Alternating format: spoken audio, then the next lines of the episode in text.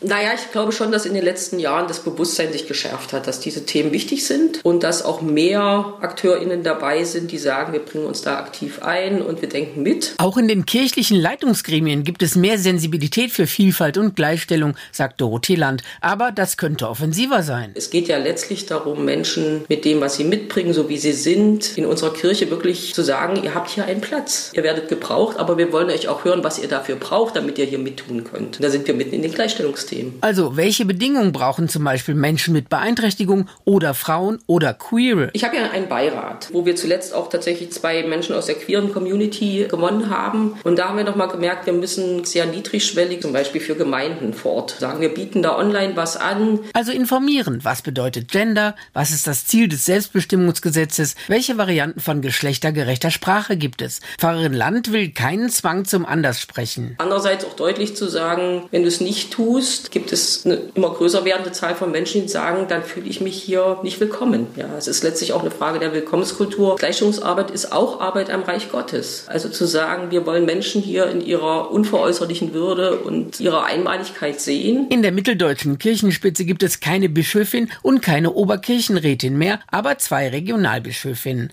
Von 38 Kirchenkreisen werden nur 10 von Frauen geleitet. Leitung müsse in Zukunft neu gedacht werden, sagt die scheidende Gleichstellungsbeauftragte. Beauftragte. Es geht ja nicht nur darum, da Frauen zu fördern, sondern auch Männer, die Leitung eigentlich anders leben und praktizieren wollen, ob man auch Leitung teilen kann. Man kann es im Team machen. Kann man aber Forderungen da von vornherein auch begrenzen, indem man auch so eine Atmosphäre schafft, zu sagen, uns ist bewusst, das ist hier nicht alles zu schaffen. Andrea Terstappen, Antenne Thüringen, evangelische Redaktion.